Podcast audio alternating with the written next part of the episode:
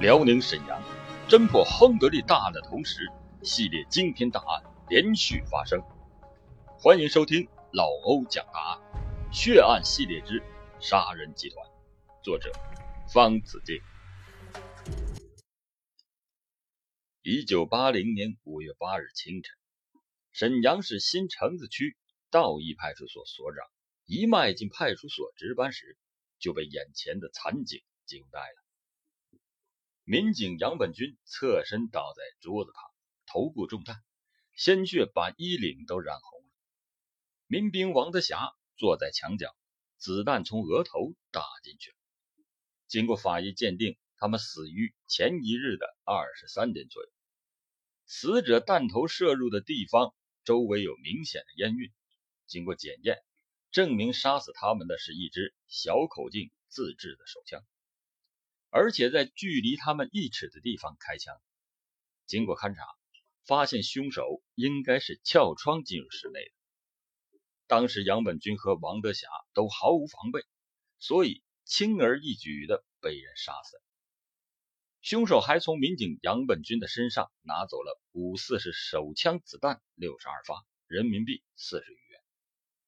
经勘查，现场没有留下指纹和明显的脚印。很明显，凶手对现场进行了破坏。警方进行了大规模的走访调查，特别是围绕同两名警察有过过节的前科人员进行重点排查。由于这一时期大量的精力还放在亨德利钟表店的杀人盗窃案上，因此案件一直没有进展。一九八零年十二月份的一天，一个老农民。在新城子的绿化树林带里放养时，突然发现一只皮鞋的尖头露了出来。他觉得有些奇怪，伸手一拨，居然发现这只皮鞋穿在一个人的一只脚上。他吓坏了，连忙报了警。当警察来到后，惊讶地发现这里居然埋着两具尸体。将尸体挖出后，发现已经严重腐烂。经过技术检验。并且多方查找，这才弄清了石原。原来这两个人，一个叫薛延忠，另一个叫徐忠强，都是沈阳本地人。他们已经失踪两个多月，没想到已经被人杀死了。经过法医检验，发现两人死于头部中枪，而且他们发现，从徐忠强颅骨中取出的弹头，经过技术特殊处理后，与射杀。道义派出所民警杨本军的子弹是出自同一支枪膛发射的，就此认定这两起血案是同一个犯罪团伙所为，因此两起特大杀人案串并侦查。然而一个多月过去了，警方居然一点线索都没有。原因很简单，虽然杀了四个人，但线索实在是少得可怜，即使警方竭尽全力，也没有任何的进展。转眼间来到了一九八一年，这一年的一月七日晚上，于洪区公安分局信访科民警刘善龙去了解一个信访案件的情况。他骑着自行车来到了胜利街，此时他万万没有想到的是，两个身影一直跟着他。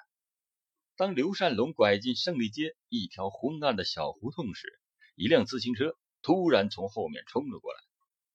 坐在自行车货架上的一个人跳下自行车，和骑自行车的人一左一右，把刘善龙夹在了中间。两支自制的小口径手枪对准刘善龙头部，同时勾动了扳机。随着砰砰两声枪响，刘善龙无声的倒下。骑自行车的人弯下腰，从刘善龙腰间的枪套里抽出了手枪，扔给了另一名歹徒，一挥手说：“。”两个人上了自行车，快速的逃走。此时是二十二点零五分，已经很晚了，附近没有几个人。然而就在这时，一个重要的人物出场了，他叫明金月，当年只有二十多岁，是沈阳市搪瓷厂的工人。当天他休息，骑着自行车正好路过这里。从枪响到罪犯从刘善龙身上拔出手枪。都没有逃出他的视线。抓坏人呐！抓坏人！他一边喊一边骑车飞快地追上去，距离是越来越近。坐在车货架子上的歹徒举起刚抢来的五四手枪，对着明金月就是一枪。骑自行车的歹徒听见枪响，一个急转弯，把自行车骑到了冰上，自行车哐一声就滑倒。两个歹徒趴在地上，举枪就打。明金月赶紧捏闸，路滑人急，他也摔倒在地。此时，明金月距离两名歹徒只有两米左右。他刚爬起来，一个歹徒又向他开了一枪。明金月只觉得左耳边刮过了一股凉风，他灵机一动，哎呀，一声应声倒地。歹徒以为打中了他，连忙骑上了自行车逃走。就在这时，明金月手握木工用的铁夹子，像百米冲刺一样冲了过去，抡起铁夹子，猛地朝坐在后座上的歹徒砸了下去。只听咔嚓一声，由于用力太猛，砸在歹徒头上的铁夹子被震飞了。那名歹徒从车祸架子上摔了下来，他那脑袋被砸得塌陷了一块。明金月向前一扑，想摁住歹徒，不想脚下一滑，摔出挺远。这时，歹徒踉踉跄跄地站了起来，一手捂着流血的脑袋，连连向明金月开枪。另一名歹徒也转过身来，朝明金月开枪。明金月躺在地上没有动。两名歹徒见状，骑上自行车逃离了现场。等了一会儿，明金月站起身，发现两个案犯已经消失在夜色里。这时，明金月才发现自己的袖头、裤脚、大衣上留下了三个穿透的弹孔。他急忙跑到了出事地点，看着刘善龙已经奄奄一息。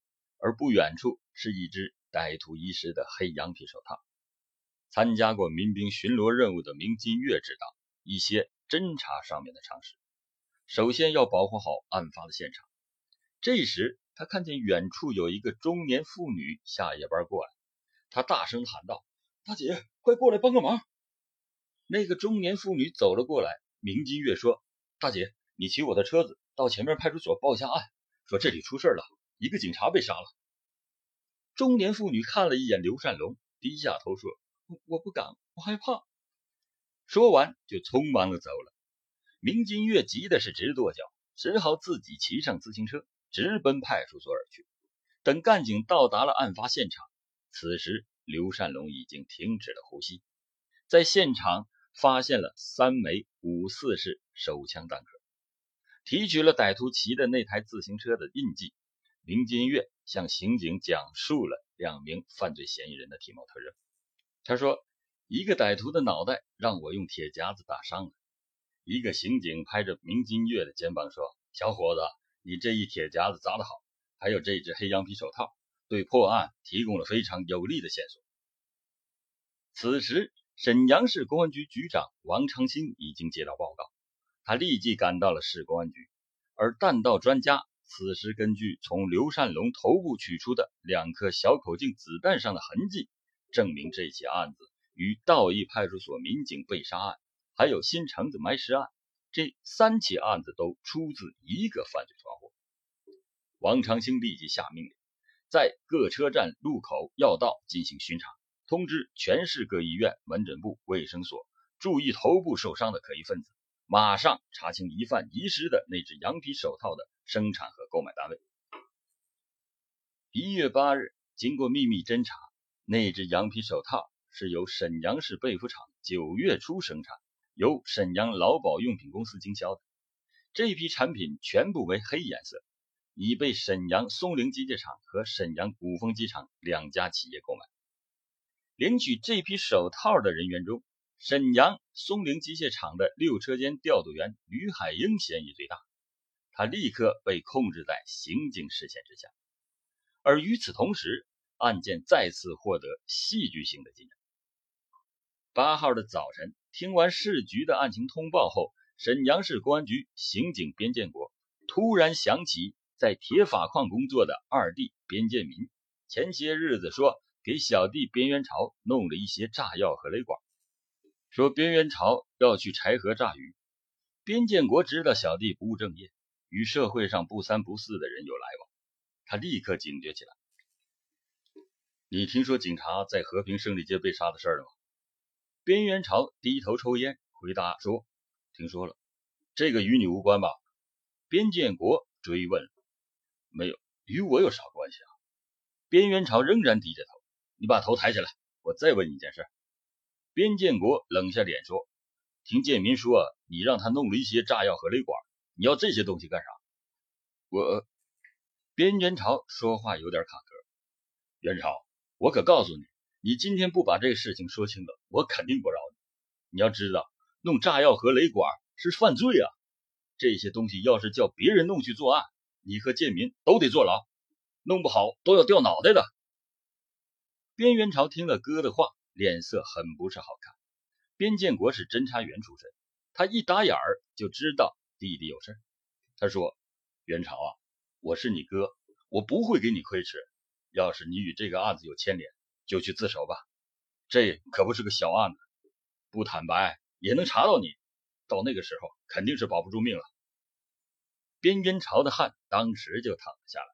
他犹豫再三，终于。一五一十的把自己参与杀害新城子道义派出所民警、参与策划杀害徐延忠、徐忠强、刘善龙，以及把炸药雷管给了自己同伙吕海英和张春江等情况，都告诉了哥哥。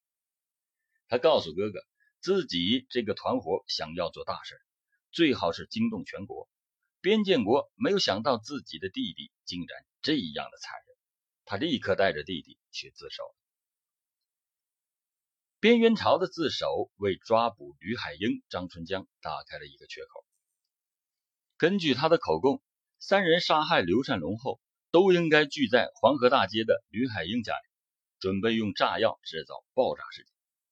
沈阳市公安局局长王长兴闻讯，立刻调来了四百多名刑警，他们按照指挥部的命令，进入了预先计划的围捕位置。为了避免引起吕海英、张春江的怀疑。干警们决定把边元朝放回去做内应，在适当的时候把罪犯引出来，然后各个击破。一月九日，回到吕海英家的边元朝吃完饭，过了一会儿，突然捂着肚子直不起腰。吕海英问：“怎么了？”边元朝说：“小肚子疼太厉害，我想上医院去看看。”没事儿，挺挺就没事了。张春江在旁边说。我脑袋叫人家砸成这样，我都不敢上医院。你不敢上医院，那你是怕暴露目标。我脑袋上又没有坑，你别不拿人当人。边元朝不满意的说：“谁不拿你当人了？你小子说话挺歪啊！”张春江瞪着眼睛说：“吕海英说，好了好了，你俩别说了。来，元朝，我和你上四医院去看看，都是哥们，别伤和气。”就在他俩出门后，一辆三轮摩托车跟了上去。车上四名刑警是于成静、魏忠立、江玉洲、安广资。见那辆自行车拐进了沈阳第四人民医院，三轮摩托车也拉开距离，缓缓开了进去。四人跳下摩托车后，于成静一挥手说：“老安，你守着大门。小魏、小江，跟我来。”进了门，于成静沿北走廊搜查，魏忠立、江玉洲奔南门走廊挨个看过去。过了一会儿，三人汇合了。并没有发现疑犯。魏忠立回头一看，突然看到一个三十多岁的大高个走到急诊八门往里看。魏忠立见过吕海英档案里的照片，他转身上前问：“你什么人？”“啊，我领同学来看病，他肚子疼，这会儿不知道上哪去了。”“来来，你进来说，长得什么样？我帮你找找。”大高个进了屋，魏忠立给江玉洲递了个眼色，江玉洲上前搜了他的身。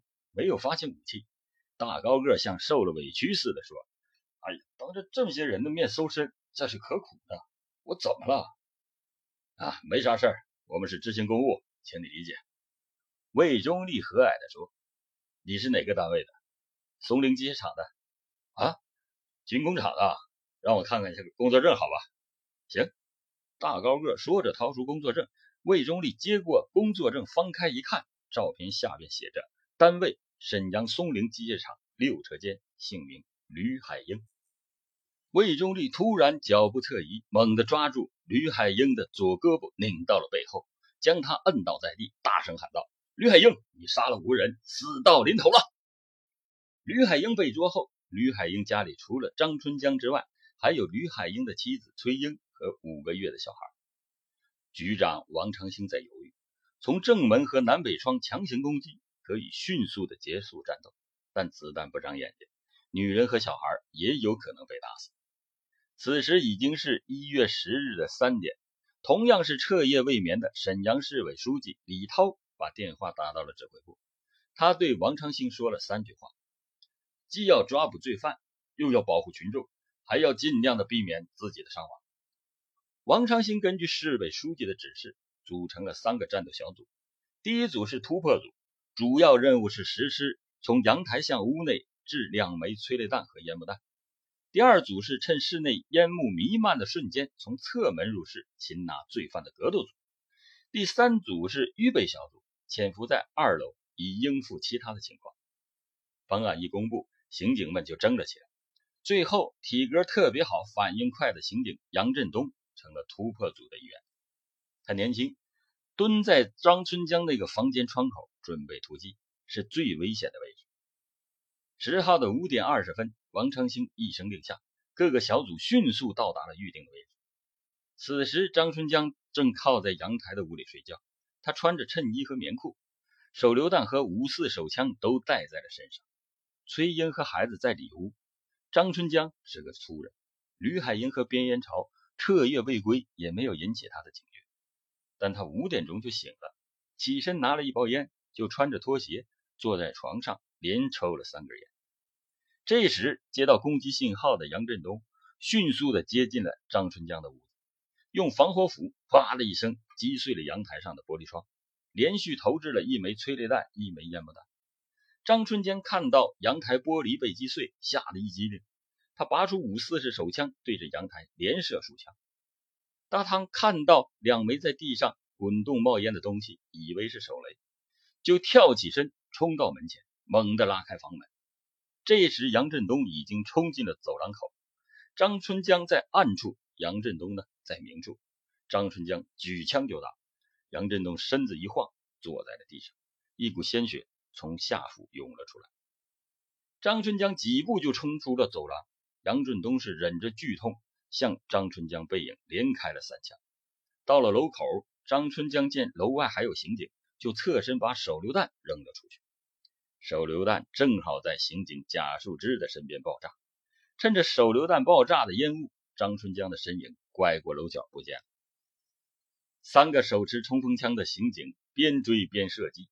追到楼角，却不见张春江的人影，但在临楼的一干员发现了一只张春坚丢下的拖鞋。刑警立刻封锁了这一座楼的全部出入口。杨振东倒在了血泊之中，而刑警贾树枝也被炸伤。当刑警们围过去时，杨振东神志还清醒，贾树枝已经昏迷过去，但没有致命的伤。杨振东被送到最近的沈阳第四人民医院。他的下腹被主刀老教授打开，老教授检查后难过的摇摇头。杨振东的肝脏被子弹打碎了，已经没有愈合的可能了。杨振东被推出手术室，老教授流着眼泪对等着消息的人们说：“对不起，我没有能力把他救过来。”一九八一年一月十日十时，杨振东停止了呼吸，时年三十九岁。在杨振东停止呼吸的时候，张春江还在负隅顽抗，但他的死期仅仅剩下两个小时。清晨，住在黄河大街一座楼里的王瑞贤家里灯亮了，一家人陆续的起床。在王瑞贤爱人杨富琴开门到走廊上厕所的功夫，虚掩的门被张春江推开了，他手里握着手枪。对王瑞贤和睡在北屋下床上层的十九岁儿子王宁，睡在下层二十一岁的女儿王旭吆喝道：“把衣服、帽子和鞋都拿过来。”王瑞贤一看这个人的狼狈相，心里几乎都明白。他叫儿子王宁把衣服给了过去。张春江把王家父子的棉鞋、棉帽、棉衣穿上后，正赶上杨富琴上完厕所推门进。张春江闪到门后。举起手枪，王旭忙喊：“哎，你干啥？这是我妈！”张春江上前一步，用枪逼着杨富琴说：“走吧，你给我带出去。”俩人刚迈出门槛，张春江听到楼下传来的脚步声，就把杨富琴拉回屋子，把门咵的一声上了锁，说了一句“出不去了”。张春江把耳朵贴在门上听了一会儿，就用枪把王家的四口人捅到了床上，躺下后说：“只要你们听话，我不会伤害你们。但不听我的不行。我告诉你们，我已经杀了好几个警察。”张春江端着手枪到窗前一看，荷枪实弹的刑警已将楼房团团围住。过了一会儿，到了八点，杨富琴说话了：“不叫我们上班，你在这儿算怎么回事啊？快走得了！”张春江把枪拍在窗台上，骂道：“放屁！外边都围住了，往哪走？再他妈跟我废话，我一枪打死你！”聪明的王玲一听妈妈的话，就知道啥意思了。他自言自语的接茬说：“不上班，领导还不来找啊？”王旭又烧一把火说：“我在商店收款，一时一刻都不能离人，我不去，经理一会儿就得来找。”张春江最怕的是被发现，他开始沉默了。杨富琴看张春江动摇了，就说：“你要不想暴露，最好的办法是我出去打电话给他们请假，你看行不？这事儿咱们商量商量。”张春江思考了下，说：“行。”杨富琴沉着地站起身，走到镜子面前，梳好头，围上围巾，说了一句一语双关的话：“你们都等着，我去给你们请假去，请了假就没事了。”等等。杨富琴刚想开门，张春江阴着脸走到了他面前，用枪点着他说：“我可告诉你，你要是敢向公安局报告，我死，你家这三口人一个也别想活。”杨富琴点头出了门，他找到了专案指挥部，把情况一五一十的讲了。王长兴局长迅速的做出决定，指挥干警从楼上楼下隔壁进行侦查，选择时机擒获张春江。杨富琴报完信儿，想返回去，但被刑警们制止了。他的一颗心悬在了嗓子眼。时间在一分一秒的流逝。在沈阳回龙岗公墓担任副主任的王瑞贤，虽然一直没有说话，但他心里却反复思考怎么办。站在他面前的罪犯是王命徒，个子高，身体好，手中还有枪。自己身体不是很强壮，女儿是个瘦弱的姑娘，儿子身高只有一米六。力量相对比相差的太悬殊了，硬打肯定是不行。十点，从窗外不断传来喊话声：“请围观的群众注意，现在正在围捕逃犯，罪犯手中有枪，请大家往后靠，以免发生危险。”张春江开始在屋里焦躁的踱步。王瑞贤发现他的手在微微的颤抖，知道罪犯的心理防线已经塌下来了。他应该选择时机动手了。哎，你下来。这时，张春江叫王宁从上边床上下来。王宁下来后，张春江说：“你用沙发给我顶住门。”王宁照办了。张春江又让王瑞贤挤到王旭的单人床上。张春江坐在门口的沙发上，开始抓出子弹，一粒一粒的往弹夹里装。王瑞贤给儿子王宁使了一个眼色，王宁马上领会。王宁说话了。我要撒尿，张春江说：“不行，那那我也不能这么憋着，我受不了。就在屋里撒。那那我找个瓶子行不？找吧。”王宁看见张春江同意了，咬着牙做了一个扑的动作，向父亲传递了要动手的信息。王瑞贤从床上坐起来，告诉王宁说：“柜子下边有个罐头瓶子。”此时，父子三人做好了搏斗的准备。王宁非常聪明。他知道，只要自己把罪犯的手枪压住，伤亡就会减到最小的程度。他下了地，一扭身，猛地向张春江扑了过去，两只手死死地卡住了张春江握枪的手，大喊了一声：“报官！”张春江扣动了扳机，三颗子弹射进了王宁的小腹，但王宁一股激劲儿把张春江手里的枪拽掉了。王瑞贤从床上跃起，扑到张春江身上。用头死死地顶住了张春江的下巴，抡起拳头往张春江的脸上使劲地打过去。王旭也扑了上去，三个人拼住全力，死死地把罪犯张春江压在了身下。张春江拼死的挣扎，但没有了枪，他只能是乱蹬乱踢，很难摆脱这不怕死的爷仨。折腾了一会儿，很快就被这爷仨占了上风。王旭腾出手来，跑到厨房就拽来了一把菜刀。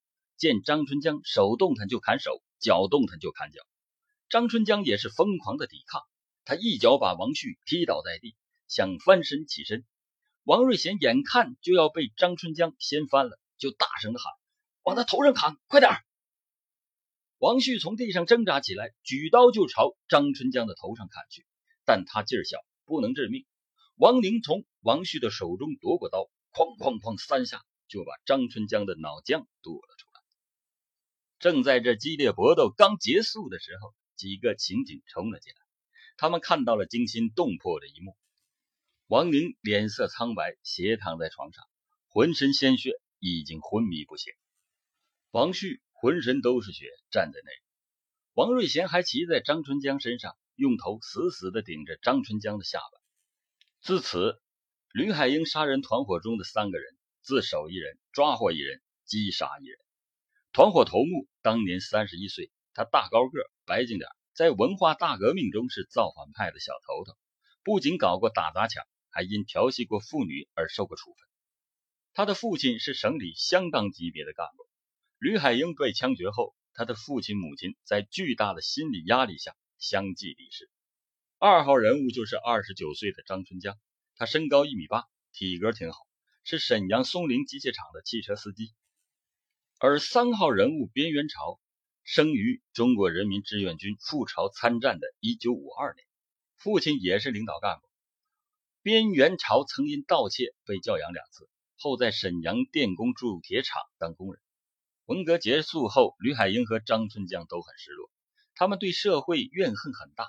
有报复社会的强烈欲望，吕海英提议，干脆就做些大事先去搞枪壳炸药，专打军警，把沈阳搞乱，然后劫持飞机去台湾。凶悍的张春江立即表示同意，而边元朝则态度相对的暧昧。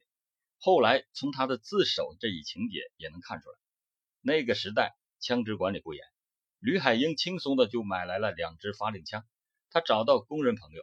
让他帮忙改造成小口径自制手枪。这种自制的手枪威力不大，但在近距离要是打中了要害，还是完全可以致命的。吕海英觉得光靠这种自制手枪难以做大案，考虑搞军用枪支，他就将眼光盯在了郊区的公安局。于是三人撬窗进入了北郊道义派出所。吕海英和张春江各持一把自制手枪。边元朝带着撬棍和一把匕首，吕海英让边元朝撬开一间窗户不严密的房间，持枪当先翻入。发现值班室有人之后，吕海英对准坐着的杨本军就是一枪，杨当场死亡。吕海英又对准睡在床上的民兵王德霞的额头打了一枪。中枪以后，王也断了气，杀死了民警和民兵。吕海英迅速地搜了二人的身。并没有发现手枪，他推测枪锁在柜子里。他让边元朝赶快撬开枪柜，让他失望的是，枪柜里并没有手枪，只有六十二发子弹。三人又在其他的办公桌和柜子里草草的搜索了一番，一无所获，只拿走了几十元现金。此后，他又多方的寻找武器，渐渐手中拥有了三支自制的小口径手枪、一枚手榴弹、一百多发子弹。五公斤炸药和雷管。为了钱财，吕海英把罪恶的目标盯在了熟人的身上。一九八零年十月七日十五点左右，吕海英叫张春江用车把自己的朋友徐彦忠和徐忠强接到家里，说闲着没事打几把扑克。徐彦忠和徐忠强是一点也没有提防。当他俩进入吕海英那套大房子时，见吕海英坐在沙发上，正低头摆弄着一只。铝合金制造的小口径手枪，徐彦忠就笑着说：“海英，这么大个子还玩玩具枪？”吕海英抬起头，笑着举起枪，顶着徐彦忠的头说：“这可不是玩具枪，是真的，信不信？”说着，枪就响，子弹从薛彦忠前额射入，从后脑穿出，徐彦忠咣当一声，直挺挺的倒在了地上。徐忠强一看慌了，说。你们你们这是干啥呀？干啥？送你俩上西天！张春江也从腰里抽出了自制的小口径手枪，顶在了徐忠强的太阳穴上。吕海英用嘴吹了一下冒着烟的小口径自制手枪，向张春江一扭头说：“你收拾他吧。”张春江手中的枪响了，徐忠强当场身亡。吕海英从两个人的衣服兜里翻出了一千一百四十块钱，递到了张春江手里，说：“这回喝酒钱不愁了。”接着又从两个人的腕上把两块吸铁城手表撸了下来。据吕海英被捕后交代。徐彦忠和徐忠强死了以后，他想出了两个毁尸灭迹的方法。第一个办法就是把两具尸体丢在铁轨上，让火车碾碎，造成自杀的假象。后来又觉得也不能同时两个人一起自杀，最后决定把两具尸体埋在了市郊的绿化林带里。他和张春江、边元朝用汽车把徐延中和徐忠强运到了新城子的绿化树林带里。挖个坑，把尸体就埋了。之后，他们为了抢制式手枪，又盯上了并杀害了刘善龙。一九八一年三月二十一日，吕海英被枪决，而边元朝因为有自首和检举其他罪犯的表现，被判处死缓。一九八一年一月二十一日，辽宁省人民政府批准杨振东为革命烈士。同年五月，明金月、王旭、王宁。光荣的成为了一名人民警察。